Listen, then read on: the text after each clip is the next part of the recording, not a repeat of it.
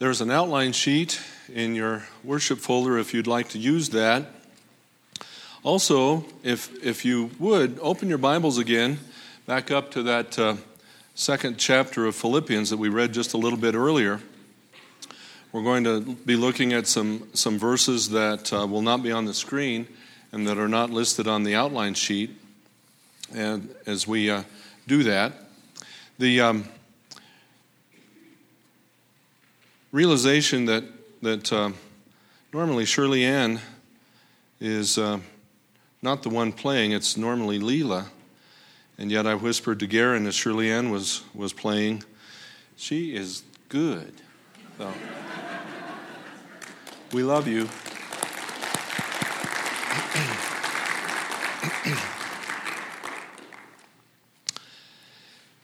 Little boy's sister was very ill. She needed a blood transfusion, and in all the testing, it was determined that her brother had the blood type that was needed for his sister's recovery. The doctor asked him if he was willing to give his blood to help save his sister's life, and the boy, though visibly frightened, said that yes, he would. And later, as the procedure was being completed, the little boy was laying there. He looked, turned his head, looked at the doctor, and said quietly, Doctor, when do I die? And for the first time, the doctor realized the extent of the boy's sacrifice. He, he thought that giving his blood was giving up his life, and yet he was willing to do it. Now, as precious as that little story is, it pales in comparison to the true sacrifice of Jesus willingly shedding his blood, giving up his life on our behalf. And that's really what the Apostle Paul, in the first part of his letter to the believers there in the city of Philippi, urges them to do. If you have your Bibles open, look at the first part of chapter 1. Well, that's in verse 27 of chapter 1 when he, he says, I urge you to live a life, and then there's this little phrase, worthy of the gospel. I urge you to live a life worthy of the gospel. Then at the beginning of the second chapter, it's not going to come up on the screen, it's verses 1 to 4. Look at that. Paul writes, Do nothing out of selfish ambition or vain conceit, but rather in humility value others above yourselves not looking to your own interests, but each of you to the interests of others. As we've mentioned already this morning, we're using a little book by Thom Rainer. It's called I'm, I'm a Church Member. We've given it out to all the families of the church. We still have some. If you didn't get one, we'd like you to have one. We'd be happy to get that to you. It's a source for this series of messages. In the third chapter, he, he says, I will not let my church be about me. That's the name of the chapter. I will not let my church be about me. You look at that, you think about it, and what's happening is he's really echoing Paul's command all those centuries ago that we read about here in Philippians. And yet, it's a call to every one of us here and now sacrifice, being a servant. To make his point, Paul gives one of the most beautiful pictures in all of Scripture about the nature, the character of Christ. And it's one of the most demanding challenges to us as his followers. So, hand in hand, all within one body of verses, there's the most beautiful picture in all of Scripture about the nature and character of Christ. And then, in addition to it and with it, is one of the most demanding challenges to us as Jesus' followers. Let's take a look at it then. What we see, first of all, as we move through this passage, is the servant example of Jesus. And what Paul writes about is his unselfish disposition. Look at verse 5.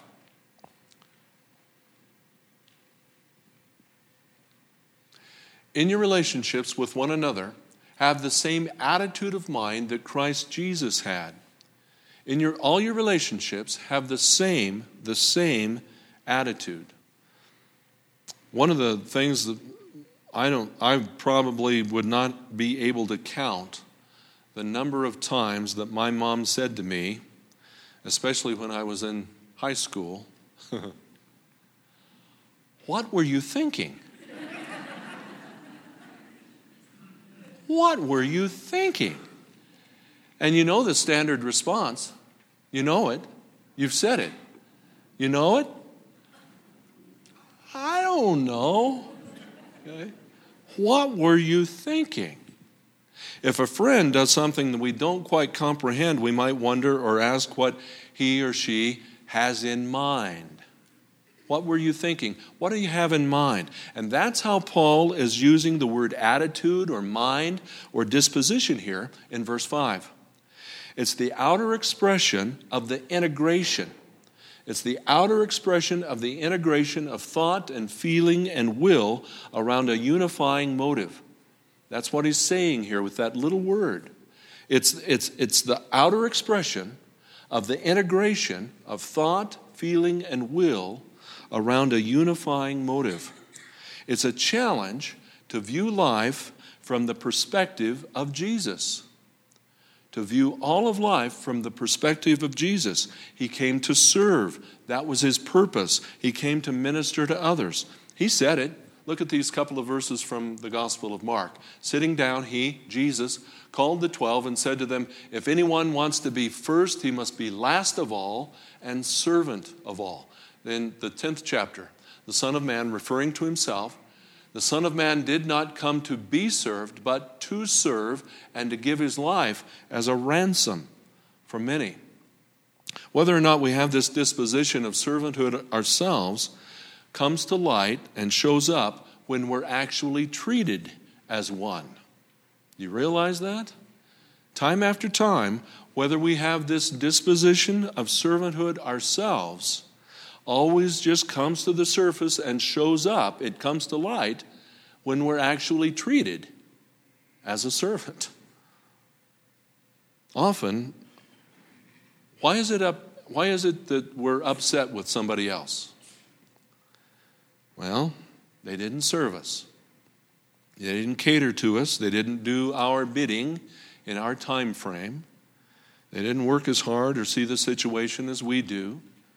They just see the situation differently. And Paul is telling us that the quality of humility, self giving, interest in the welfare and the well being of others comes as a result of our modeling of disposition around the character of Jesus. Day after day, our culture just pumps into us an emphasis on our rights, our need for self expression, our winning by intimidation you deserve it. Get all you can. The drive for success and power and position and status and accumulation. Position.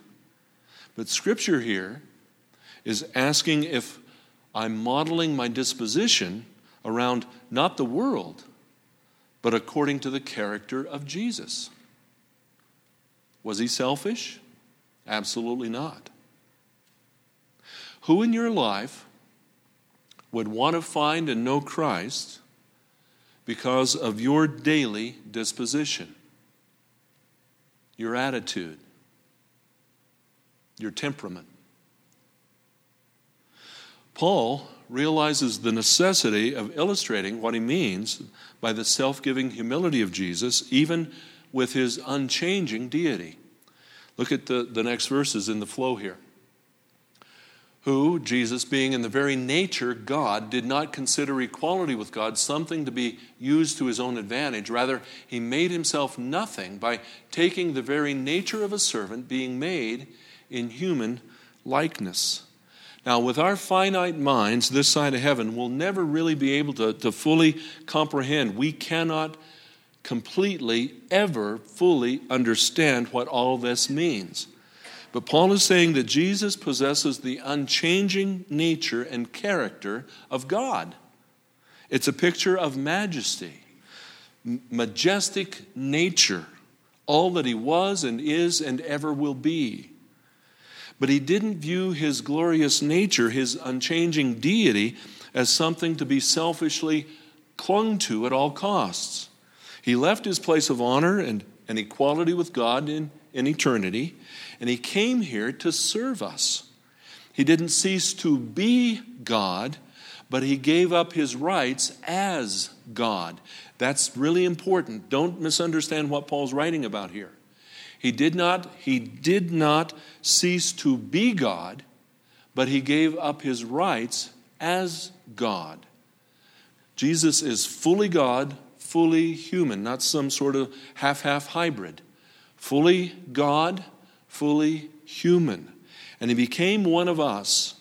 One author says that he surrendered that, that which he loved in order that he might serve those whom he loved. He made a personal decision, a choice to be a servant. And that servanthood, that decision, that choice took him to the very depths of our greatest need our need for forgiveness of sin, our need for life as it was meant to be, our need, our need for salvation. He accepted a servant's place, entered a sinful world, took on a selfless position, and endured an excruciating death. It's an unparalleled, unparalleled humility that we see in Jesus, and Paul writes about it here. Unparalleled humility. Being found in appearance as a human being, he humbled himself by becoming obedient to death, even death on a cross. No one forced him to become truly human. No one forced him to die. He wasn't forced to sacrifice his life. He went obediently to the cross, and his death was the climax and the price of his humility. So here's the message then. Here's the message that the living God, eternal, immortal, invisible, has at one quite definite point broken into our human history in an unprecedented way. In an actual life lived out on this earth, God has come and spoken and given the full and final revelation of Himself. In Jesus, God has come. God is with us. And Paul says that He is the exalted Lord that we serve. It's this Jesus who became like us, took on full humanity, it's still this as exalted Lord that we serve him. God exalted him to the highest place, gave him the name that's above every name. That the name of Jesus, every knee should bow in heaven and on earth and under the earth, and every tongue acknowledge that Jesus Christ is Lord, Lord, to the glory of God the Father. He is the exalted Lord that we serve. At this point, Paul writing here just pulls out all the stops. It's incredible. He uses a word that's found nowhere else in the scripture of the New Testament. It's a word that apparently he made up.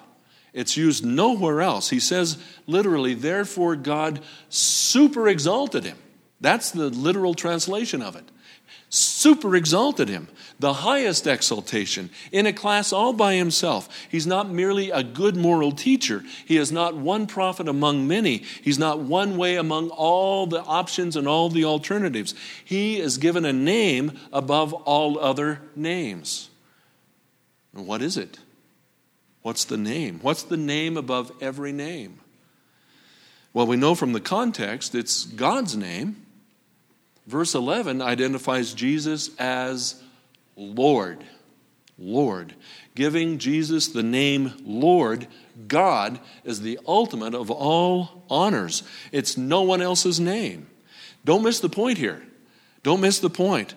This is a gain in official glory and recognition, not essential glory and honor.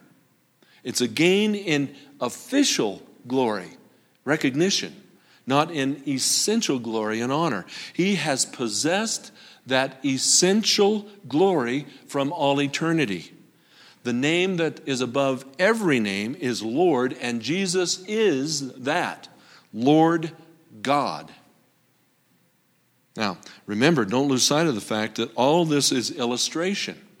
When we are reading down through Scripture, every time, and I've told you this before, every time you see the word therefore, you want to stop and think about what it's there for? Okay? Therefore. So everything that has Paul has written earlier now is becoming illustration to what he says next. All of this, all of this is illustration of how you and I are meant to live in the world as Jesus followers.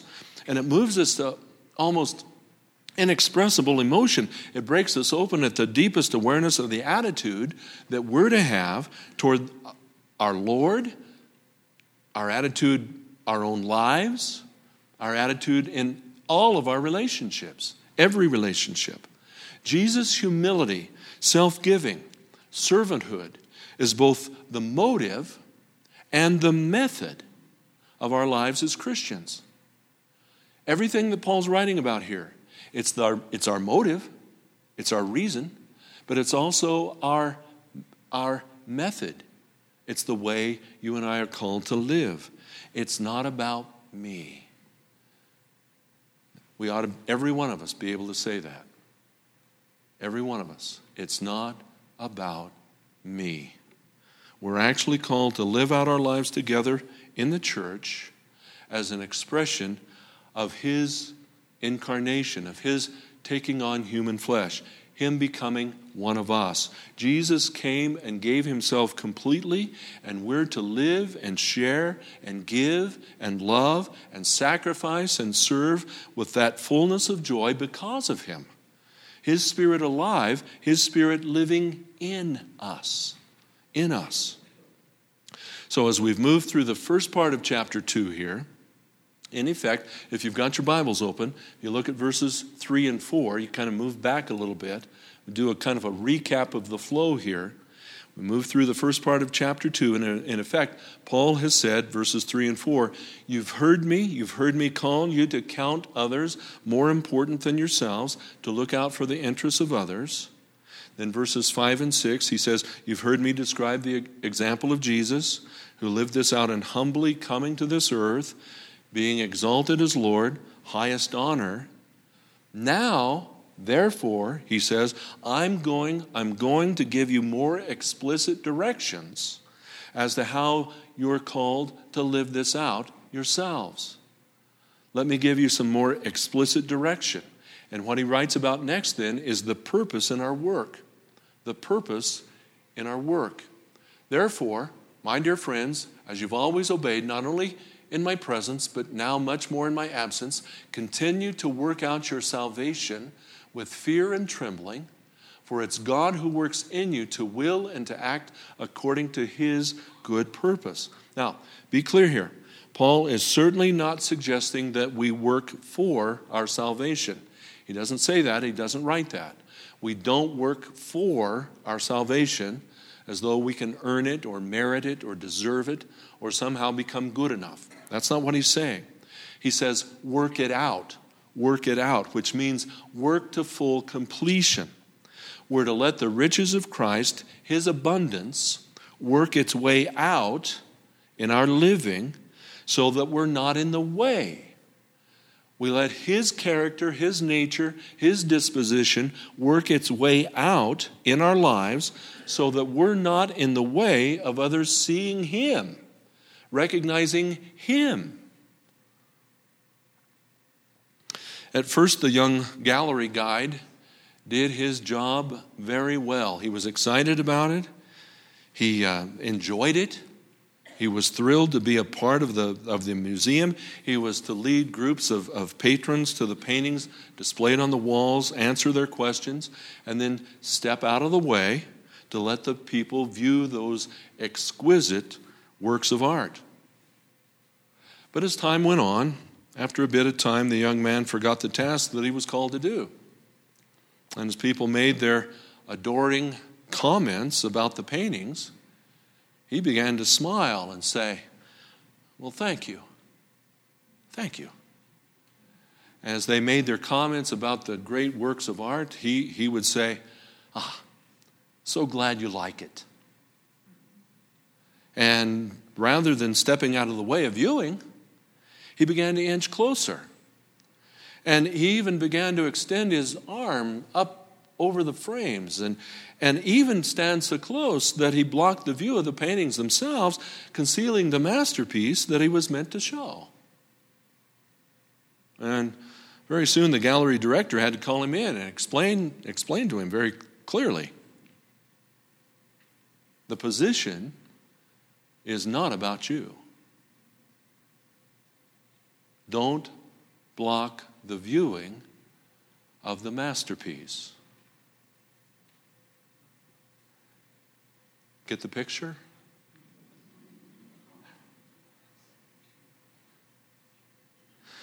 Thom Rainer, if you have the book with you, I know, I know Miles does. Thom Rainer, in his book, it's on page 38, says that we get into trouble when we're only looking out for our own needs and our own preferences. He writes, I want the music my way. I want the building my way. I'm upset because the pastor didn't visit me and I don't want to change anything in the church. Those kinds of attitudes block the master. We're to will and to act according to His good purpose, not our needs, not our preferences. We're to live, we're to live as a loving and faithful servant, acknowledging what does He say? How does it flow? What does He say next? Acknowledging the power, the power in the light. Here it is. The power beyond our light. These next verses. It's God who works in you and to will and to act according to his good purpose. Then he writes, Do everything without grumbling or arguing, so that you may become blameless and pure, children of God without fault in a warped and crooked generation. You see it's got little quotes around that, that little phrase, children of God without fault, warped, crooked generation. He's actually quoting from the Old Testament there, from the book of Deuteronomy.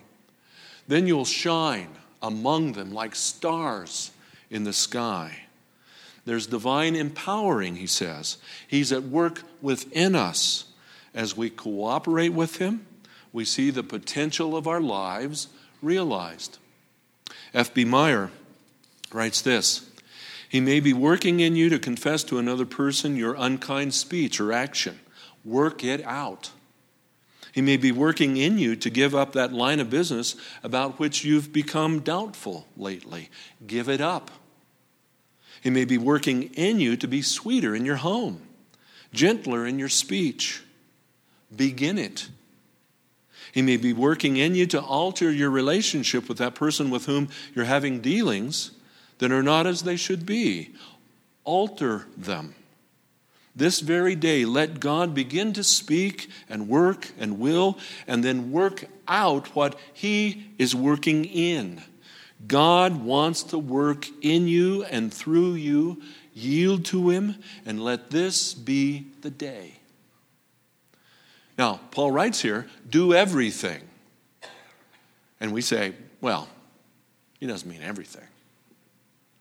There's some things that it's just probably doesn't have to apply to what Paul is writing here. He doesn't mean everything. It's not everything. It's not that response and it's not that relation, it's not that attitude, it's not that action. He doesn't mean, no, he can't mean everything. You know what? He means everything. He means everything. What is it then? It's a God focused everyday life. A God focused everyday life. We could even call it mundane faithfulness. Even in the ordinary things. The things we'd say, well, that doesn't matter. That doesn't count.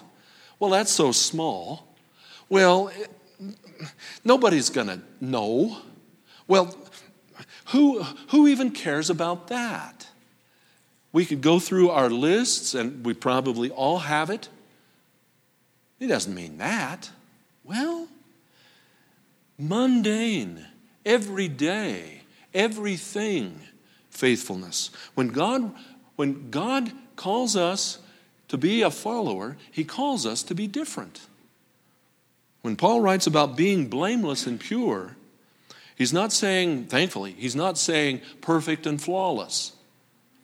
I'm thankful for that. Hey, it's not, it doesn't mean perfect and flawless. The word blameless here means unmixed or undiluted. It's wine that's not watered down. It's a precious metal with no alloy to lessen the value.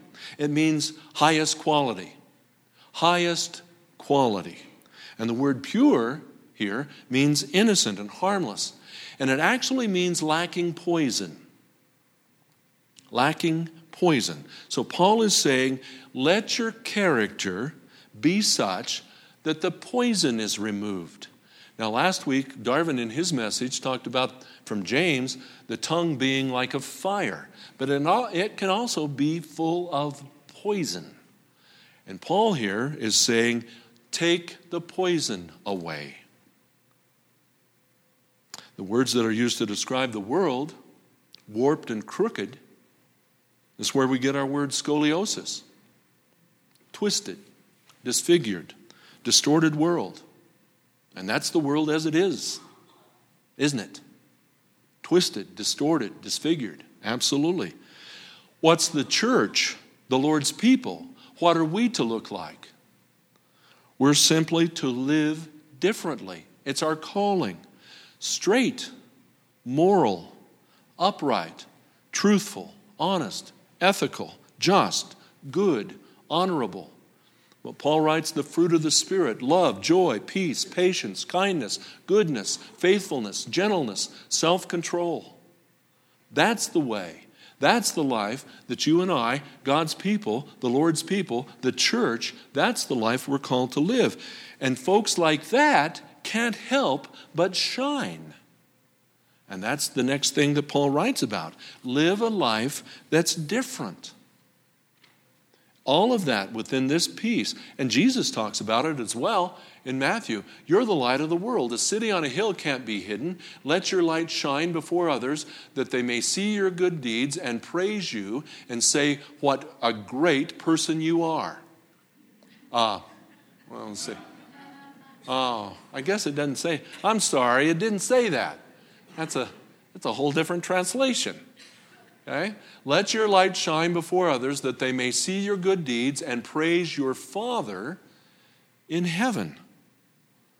Jesus is the light of the world, and here he says that we're to be reflecting light. We're like we're to be mirrors of his light.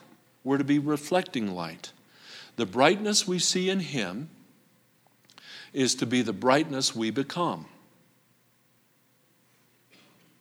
See your good works and praise your Father in heaven. It's not about you. It's not about me. It's not about us. It's all about Him. It's not about what we do or what we want. It's all about who He is and what He does and what He calls us to be through Him. Our salvation glorifies the Savior, not the saved. Our church is to reflect Him, not our wants and desires. You and I are called to hold firmly to the promise of that. That's what Paul writes about. Holding firmly to the promise. As you hold firmly to the word of life. We never want to lose sight of what we're about. That's really the question why do we exist as a church? Is there a primary objective? Well, it can get stated all kinds of ways, different ways, but Paul says that we're to hold out the word of life. Another way of translating it is to hold firmly to the word of life. We're to hold it out to others and hold it firmly in our own lives so that there's something that we actually have to give. You can't give what you don't have. Now, at least, you know, we've been talking about our values through this message series, different values. We've lifted up those. But at least two of them, at least two of the values, our stated values as a congregation, apply firmly right here. This one, life transformation, we will propel each other toward a transforming relationship with Jesus. Well, that's, what's, that's what Paul's writing about here a transforming relationship. We're called to be different. This one, action, empowered by the Holy Spirit, we will actively serve and care and give to advance the mission of God. It's about Him. Once upon a time, there was a little frog who had a problem. His pond was drying up. And if he couldn't find a source of water, he would dry up too. he heard about a flowing stream that was over the hill. And he wanted to get there. But his little froggy legs weren't adequate for the long trip. And so he thought, and he said to himself, ah, I've got an idea. I've got an idea. And so he talked to two crows. He talked two crows into putting the ends of a stick in each of their beaks. And the frog would bite the center of the stick and hold on with his mouth, and the crows would fly. They would each hold an end of the stick, and he would grasp on with his mouth, and they would take off and fly. And the crows agreed to his plan. And off they flew toward the flowing stream, with the little frog mouth clamped tightly to the stick. The crows went higher and higher, and as they flew, a rabbit down on the ground saw all that flying by. And surprised and impressed, the rabbit yelled out, Who came up with that great idea? And the little frog heard the rabbit, and puffing up with pride, he couldn't resist. And he, I did.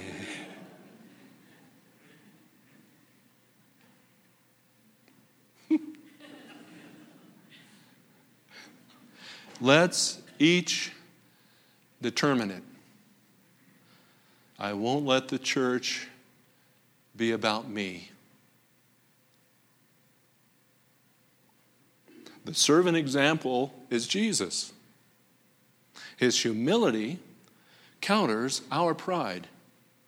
He's the exalted Lord we serve. His purpose, his purpose is our work. It's his light we reflect.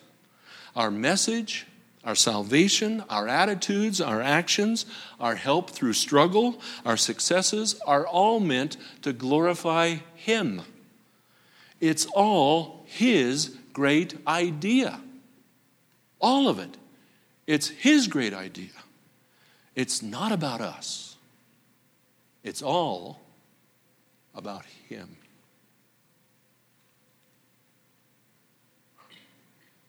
Let's stand.